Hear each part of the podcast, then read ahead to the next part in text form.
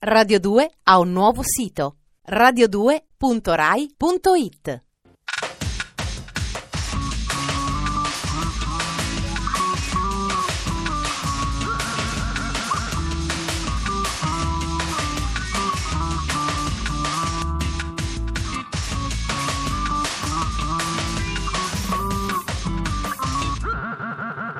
Dispenser.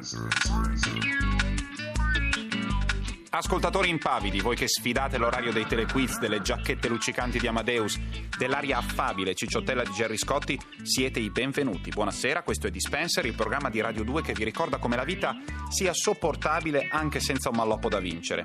Anche solo averne il giusto di soldi e spenderli è abbastanza soddisfacente. Io sono Ferrato e nel tempo libero a volte mi annoio. Sommario.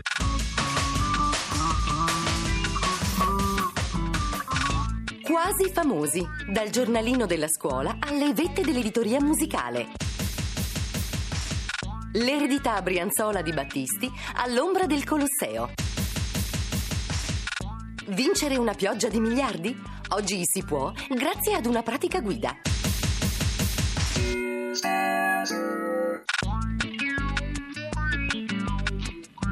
Motivi per cui ho detestato Almost Famous. I capelli lunghi dovunque, quell'aria da maledetti del rock and roll che avevano tutti i personaggi e soprattutto la regia sciatta di Cameron Crowe. Motivi per cui mi è piaciuto molto Almost Famous. La protagonista femminile Kate Hudson è una copia in meglio del mio primo grande amore, Veronica.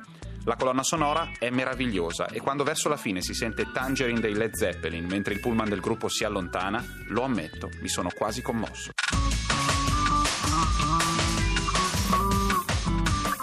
Dispenser. Blue jean baby, LA lady. All'ultima cerimonia degli Oscar ha ottenuto quattro nomination, vincendo la prestigiosa statuetta per la migliore sceneggiatura originale. Si tratta del film Almost Famous, ora nelle sale italiane con il titolo di Quasi Famosi, diretto dal regista Cameron Crowe, già autore di pellicole come Singles e Jerry Maguire. Interpretato fra gli altri da Kate Hudson, figlia di Goldie Hawn e moglie di Chris Robinson, cantante dei Black Rose, il film si svolge nel 1973 e racconta la storia di William Miller, un quindicenne che si ritrova catapultato nel mondo del rock and roll nelle vesti di giornalista musicale.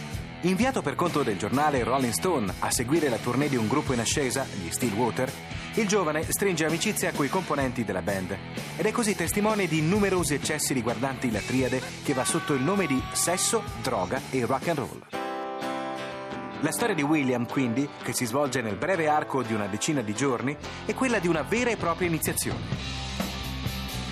Costantemente inseguito dalle telefonate della madre, che gli raccomanda soprattutto una cosa, non prendere la droga, il giovane ha modo di scoprire in prima persona l'esistenza di un universo fino allora conosciuto soltanto attraverso dischi e riviste, e di documentare l'euforia, i litigi, le contraddizioni e le pagliacciate che contraddistinguono la vita delle rock star.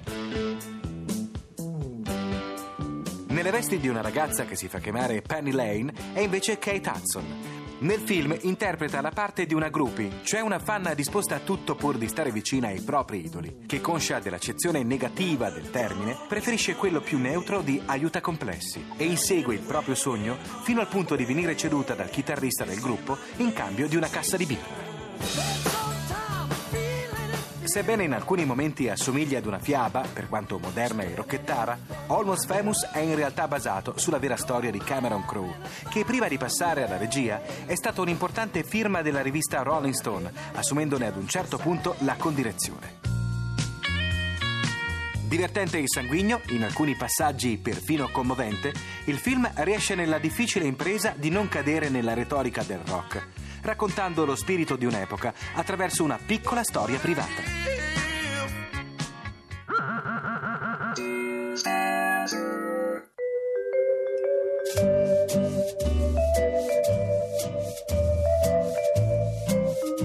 Dopo qualche anno di incubazione è nata una nuova scena di cantanti assolutamente italiani e non cantautorali. Sono romani e non c'entrano niente con venditi, il che permette a chi ascolta di tirare un poderoso sospiro di sollievo. Se proprio bisogna cercare un artista romano di riferimento, c'è e si chiama Rino Gaetano. Rino Gaetano è l'unico cantautore veramente pop della nostra tradizione insieme a Lucio Battisti. So che citare Battisti in campo musicale è come citare San Pietro in campo religioso. Ma il pezzo che stiamo per sentire credo sia uno dei pochi usciti negli ultimi anni ad avere uno spirito veramente battistiano, misto a quelle atmosfere un po' deliranti e sospese tipiche di Rino Gaetano. Ho già detto pubblicamente, lo ripeto, che la descrizione di un attimo dei Tiro Mancino è una delle canzoni italiane migliori degli ultimi dieci anni. Il terzo singolo, tratto dal loro ultimo album, si avvicina molto a quella vetta e fa anche parte della colonna sonora del film Le fate ignorante di Ferzan Ozpetek. Al concerto del primo maggio sono quelli che hanno fatto la figura migliore insieme agli After Hours, nonostante suonassero per primi. Tiro Mancino, Due Destini. Ed è per questo che ti sto chiedendo di cercare sempre quelle cose vere che ci fanno stare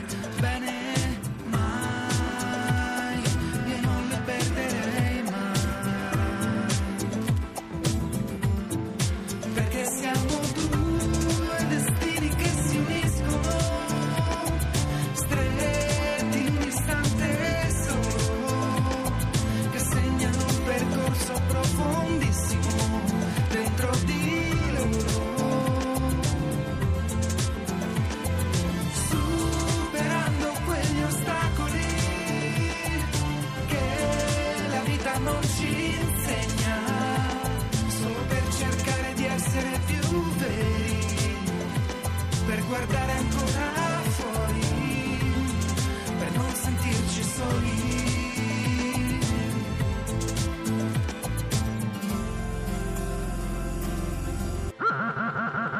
Dispenser.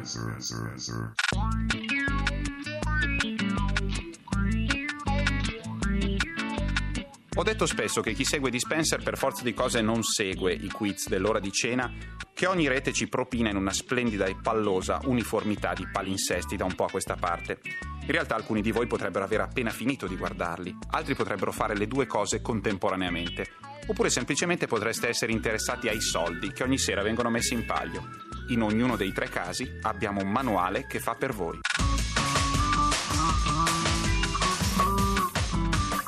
Dispenser. 738 milioni. Una bella cifra se si trattasse di lire. Invece questo è il numero di probabilità tra cui si nasconde l'unica che consente di azzeccare un 6 al Super Enalotto.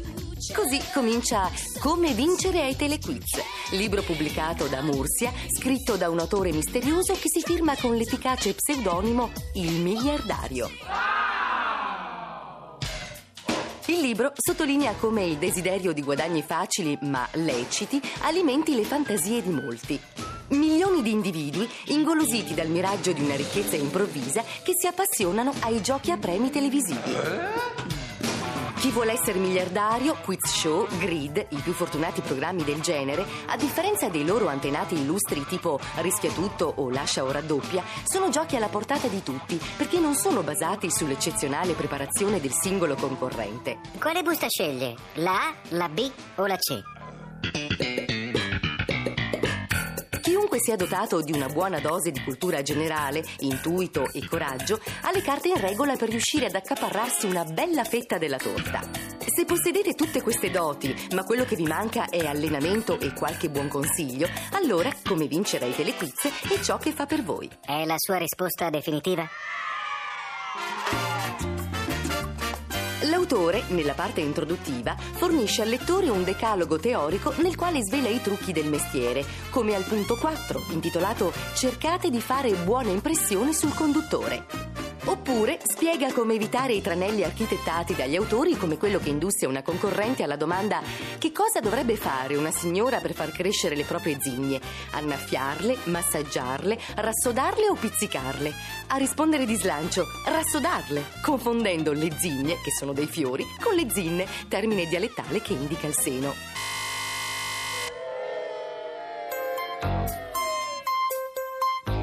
La seconda parte del libro è dedicata alla pratica, dove un po' come nei questionari per la patente sono presenti 1400 domande sulla falsariga di quelle televisive. Potrete così testare il vostro grado di preparazione per accorgervi poi che se sapete tutto di arte e letteratura, perché eravate dei secchioni a scuola, magari non azzeccate neanche una risposta della sezione spettacolo e curiosità. Alla fine è sempre la fortuna a entrare in gioco, perché alla domanda che cos'è un misirizzi, noi di Dispenser siamo pronti a scommettere che nella rosa delle quattro risposte possibili, in pochissimi sarebbero in grado di scegliere quella giusta, e cioè un particolare tipo di pupazzo che tende, grazie ad una speciale imbottitura, a rimanere sempre in posizione eretta.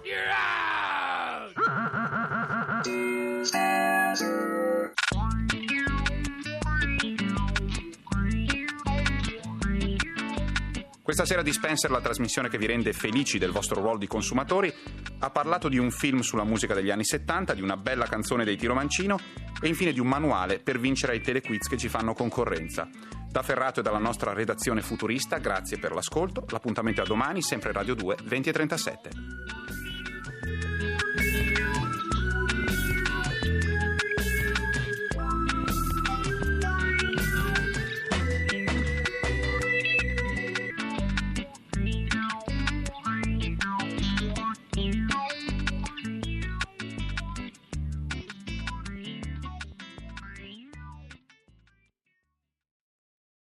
Radio 2 ha un nuovo sito radio2.rai.it